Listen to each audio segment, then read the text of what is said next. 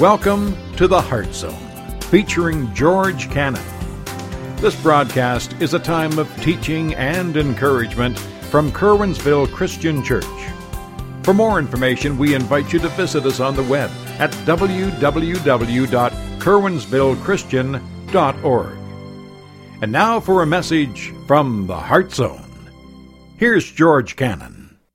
All right, guys, what I'd like you to do right now is I'd like you to turn in your Bibles to Colossians chapter 3. We're going to focus on verses 8 through 11 this morning. Now, I just want to remind you what we've been looking at, and we're building upon what we're looking at. We've been going through the book of Colossians, and the whole focus of this entire letter is our life in Christ, our life with Jesus. And really what it means is our relationship with Christ.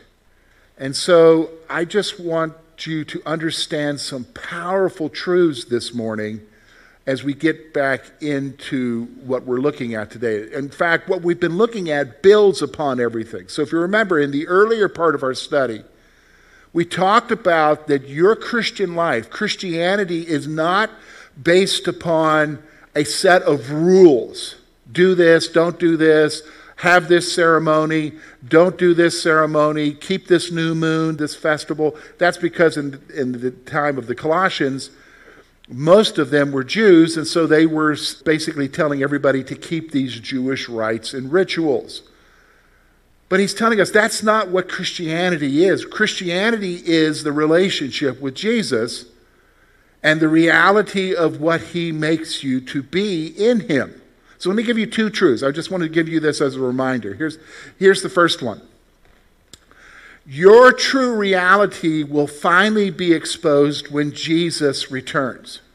See, the moment you became a believer in Jesus Christ, you became someone new. It's kind of like, remember, I've used the illustration, kind of like planting, and we're getting ready to do that in our area here. So you plant that seed, and that seed dies.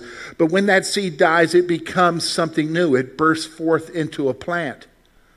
That expresses a spirituality. When you come to Christ in faith, the old you dies, and what comes out of that is a new you. But the reality of the new you will yet to be expressed until the day when Jesus comes back. So you're somebody new. You can look in the mirror and say, well, I look like the same old me. No, but you're somebody new now. Now here's the second thing I want you to see. You are no longer defined by the specific sins that were once a part of you. So, okay, let's think about this. I mean, if we're honest with ourselves, every one of us here, I don't mean to offend you, every one of us here has some sin habits. Sins that define you. They're different for each person. It might be similar for people here, but pretty much they're your own thing. And you know what they are because, especially as you get older, you realize, I just keep struggling with this same old thing. It's the same old thing when I go and talk with you, Jesus, that I'm confessing. And so you realize that there are certain things that you are used to doing that are wrong. And the old you was defined by that. Now, what Paul has been telling us in this letter up until this point is that you, the new person in Jesus, who's yet to be revealed as to who you truly are until the day that Jesus comes back, you right now are not defined by that sin. That's an awesome thought, isn't it? Now, others may define you as that. Do you understand? And others may remind, well, I remember when you used to do this. But the reality is, you're not defined by these things. That's what you need to see. And so because you're this new person, he's going to talk to you today when we look at verses 8 through 11 about living the future now. What does that mean, living the future now, George? Well, remember I told you, in the future, it is to be revealed who you truly are in Jesus, right? But the thing is that you can live who you really are in the future right now. And so he's going to express that to us in this passage. So we're going to look at these verses together. If you have your Bibles, look with me, chapter 3. Look at what it says in verse 8. Look at what he says. But you yourselves are to put off all these: anger, wrath, malice, blasphemy, filthy language out of your mouth. Do not lie to one another, since you have put off the old man with his deeds, and have put on the new man, who is renewed in knowledge according to the image of him who created him, where there is neither Greek nor Jew, circumcised nor uncircumcised, barbarian, Scythian, slave nor free, but Christ is all and in all. All right, so I'm going to take these verses apart for you, and I'm going to express to you what does it mean from these verses. Now he's building upon what you've already understood, that who you are is somebody completely different. You're no longer defined by your sins. We already have the prior teaching that you shouldn't be living your life by religious rules and so forth. So what does he want us to do here? So what I'm going you to see is that, first of all, he wants us to have a new lifestyle, a new way of living. Okay, we're going to see that in verses 8 and 9. And then we're going to see the basis for the new living. There's going to be something here in verses 9 through 11 that will help you to understand why you can do what he's asking you to do in verses 8 and 9. So let's talk about verses 8 and 9, first of all, the new lifestyle. Okay, the new lifestyle. And notice what he says. But you yourselves are to put off all these: anger, wrath, malice, blasphemy, filthy language out of your mouth. Do not lie to one another. All right, so here's two things I want you to see.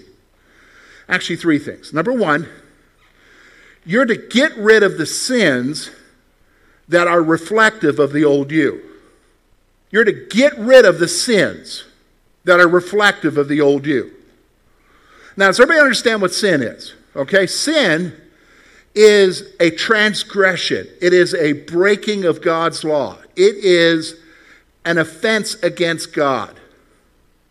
Now, the Bible uses sin in two ways. It'll use it in a plural sense, sins, in the individual things that you and I do that are wrong.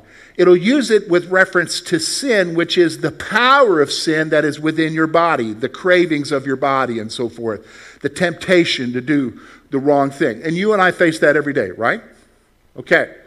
Now, because of who you are now, we've already talked about this. You've died to the old man. Because you've died to the old man, the power of sin has been broken in your life. So what he's telling you now is you need to get rid of the sins. You need to get rid of the things that once defined you. And now the issue is you now have the power to say no to it.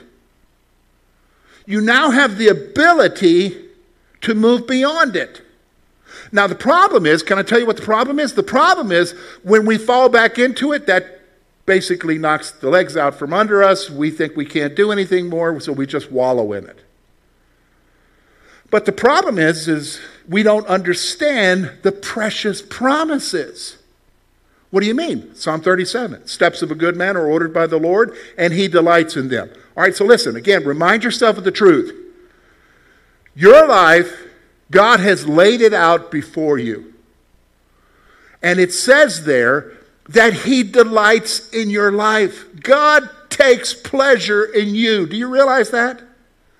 God takes personal pleasure in you. It's kind of like a parent or a grandparent. Don't you take pleasure in your kids watching their lives? When you see them, you get excited because that's your child or that's your kid. And you're what? Proud, right? You delight in them. That's the Heavenly Father. He delights in you. Yeah, but you say, well, wait a minute, George. We're talking about sins and we're talking about messing up. And man, I'm messing up. How can he delight in me? Well, look at what it says there in the next verse. It says, though he yet stumble, he will not utterly be cast down, for the what? The Lord upholds him with his hand. God delights in you, but he knows that you're going to what? Mess up. So what does he do? He's there upholding you with his hand. So again, I've used that illustration, okay? Babies learning to walk. Now, when your child was ready to walk, did you tell them, okay, get up and walk? Did you do that with them? That doesn't work, does it? No, what do? You get down there with them. You hold out your hands. You let them steady themselves. You let them try to walk, and you let your hands go so that they can walk by themselves, but they're just right there ready to what?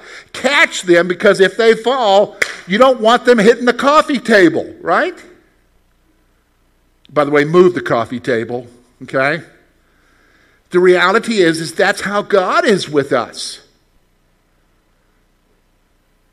He wants us to stop, and even though you are having a hard time stopping, he hasn't changed in his love for you.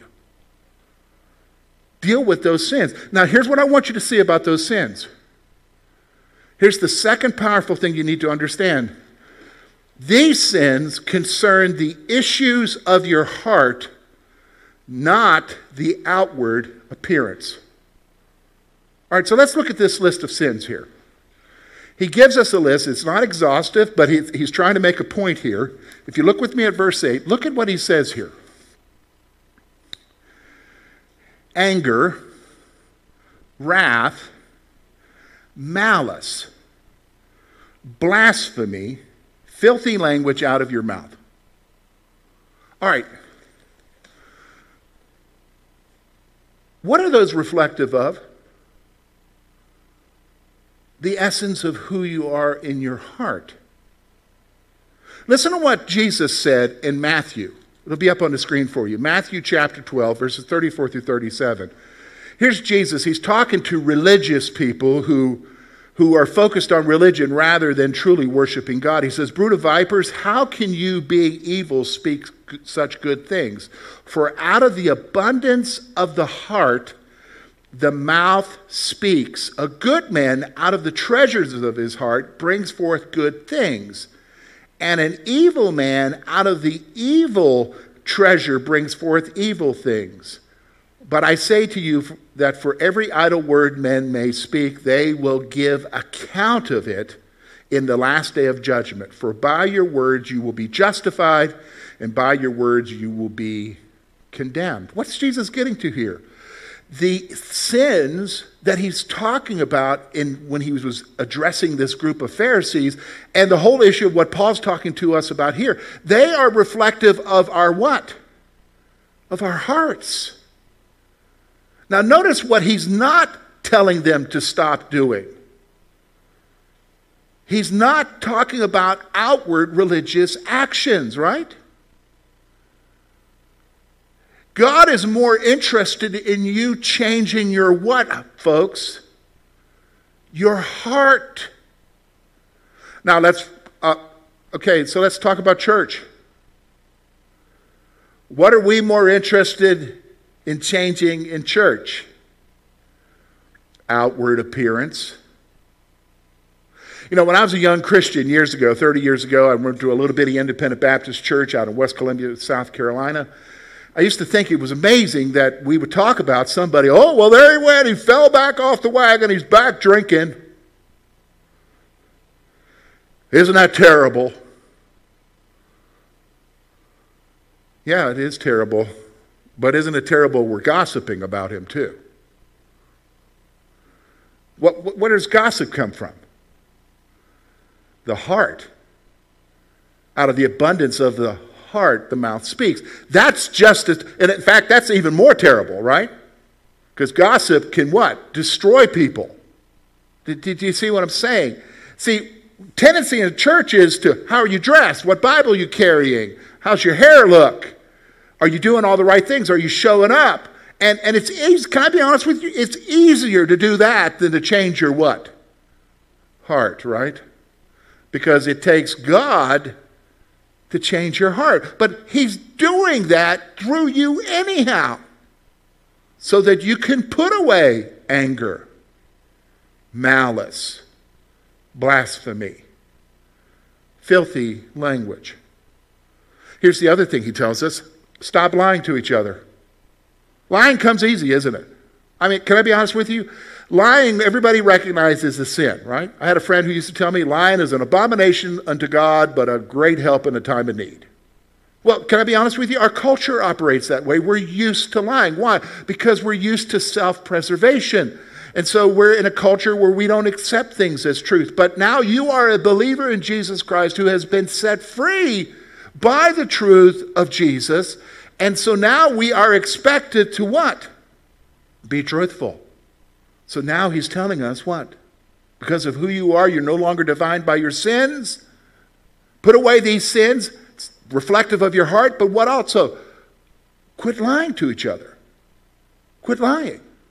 Now you're saying, okay, boy, George, that sounds good. I've heard that before, but doing it is a different thing. Would everybody agree with that? Doing it, putting away my anger. You just don't understand, George. I am so mad because of this. And right now we live in the age of rage, right? Where everybody's mad.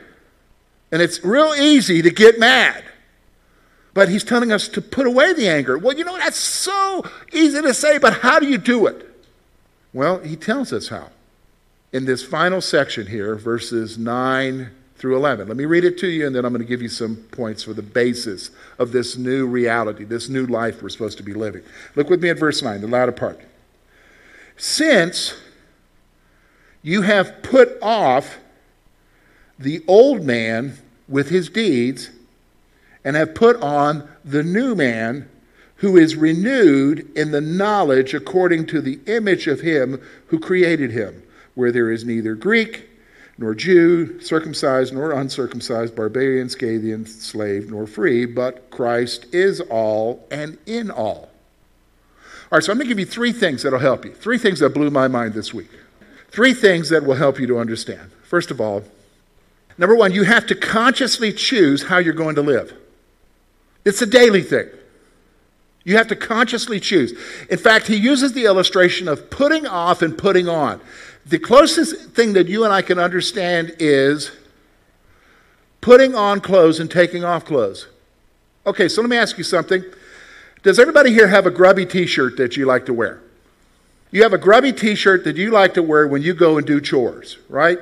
So, like, I'm probably going to be mowing the yard this week. I know I'm going to be mowing the yard. Wife has talked to me about mowing the yard. I have to mow the yard. So guess what? I'm going to put on my grubby t-shirt and a grubby pair of jeans and go mow the yard. You've got a grubby thing. You've got a grubby t-shirt that you use to clean the house. Or you've got a grubby t-shirt that you use to wash your car. You've got a grubby t-shirt that you work in, right? Now, do you wear your grubby t-shirt to your next family gathering? No. Do you wear your grubby t-shirt when you take your sweetie out on a date? No. You put on what? Something new, right? Something better, something that looks nice. You know, you take off the old and put on the new. So we understand taking off the old, putting on the new. Now, he's using that same illustration here to help you to understand. Take off the old you that was defined by sin. Take it off daily. Make a conscious decision that you're going to live differently because you're putting on what? The new you. The new you. So you've got to take it off and put it on. You've got to consciously decide, I'm not going to live this way anymore. Well, yeah, George, I've done that, but guess what? I still did wrong. Well, then halfway through the day, I'm not going to live this way anymore. You take off the old and put on the new. That's the reality here. Now, how can I do that, George? Because I lack the strength. I lack the understanding. I lack the know-how how to do that. Because haven't you said before that without Jesus I can do nothing? Yes, that's true. The stuff God asks us to do, we can't do it on our own. Okay, well, how do I do it then? Look with me at verse 10. Look with me at verse 10.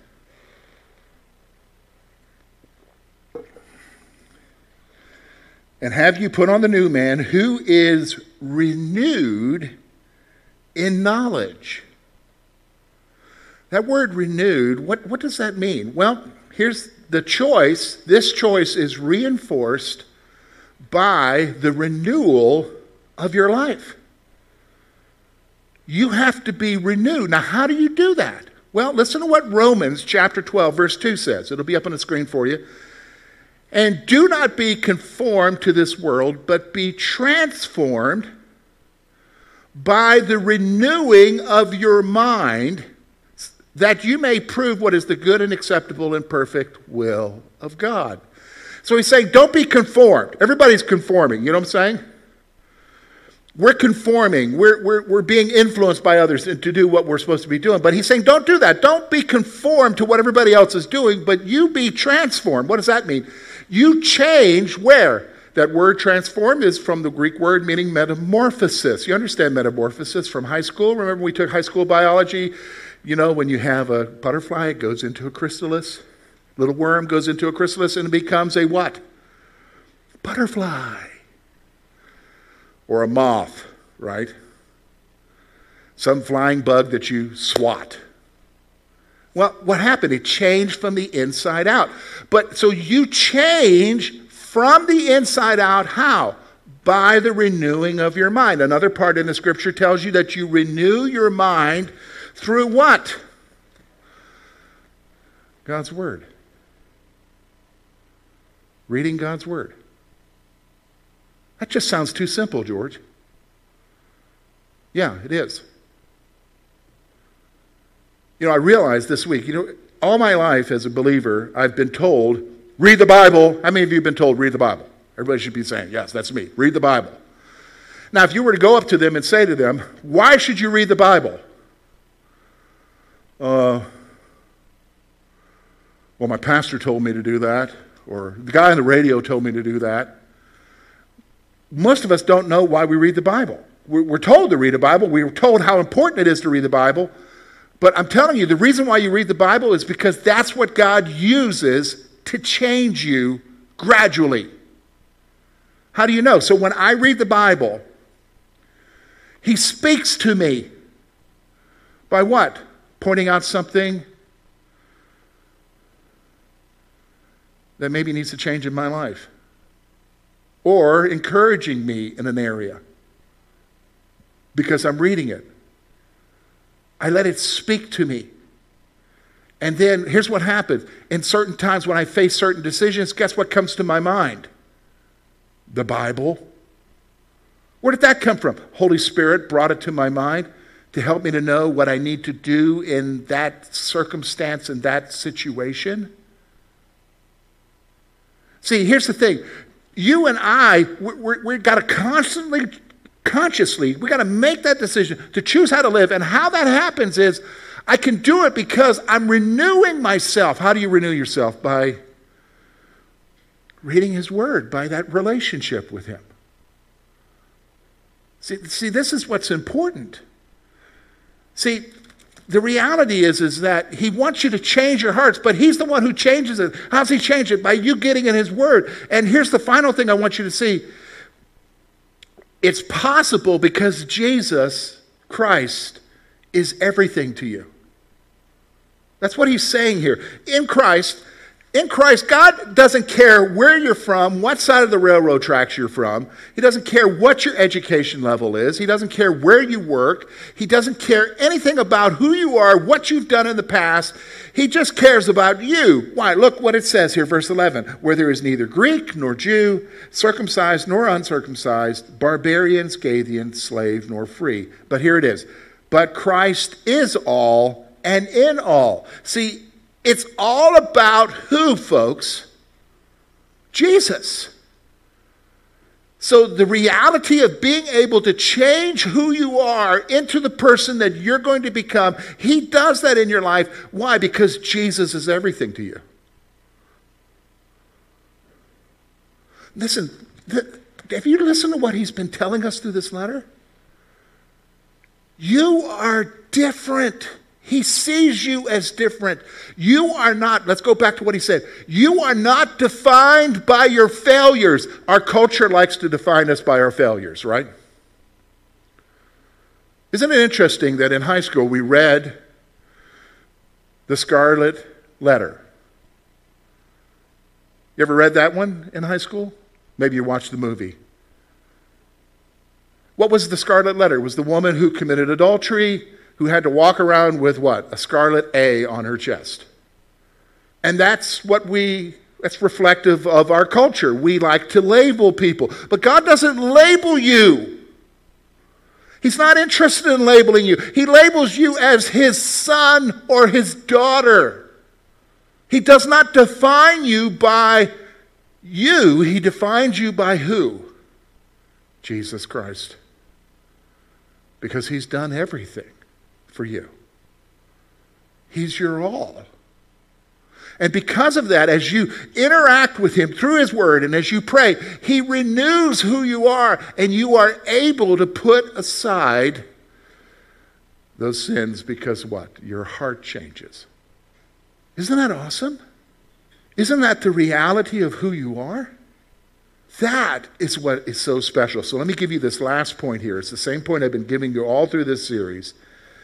You have to decide to get serious about your relationship with Jesus. You have to decide. It's all about you. Do you understand? It's all about what you want to make of the relationship. He's there. He's ready to have that relationship with you. He's done everything. He's changing you. He's working in your heart. He's that Father who's helping you to walk.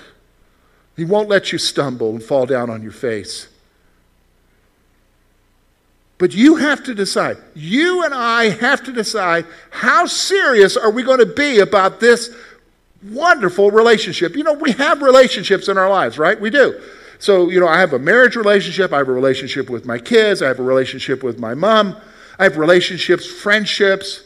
I have relationships with people in this church. But I'm going to tell you one thing about one failing of all of those relationships. And this is true of all of the relationships that you have. No matter how close you are to them,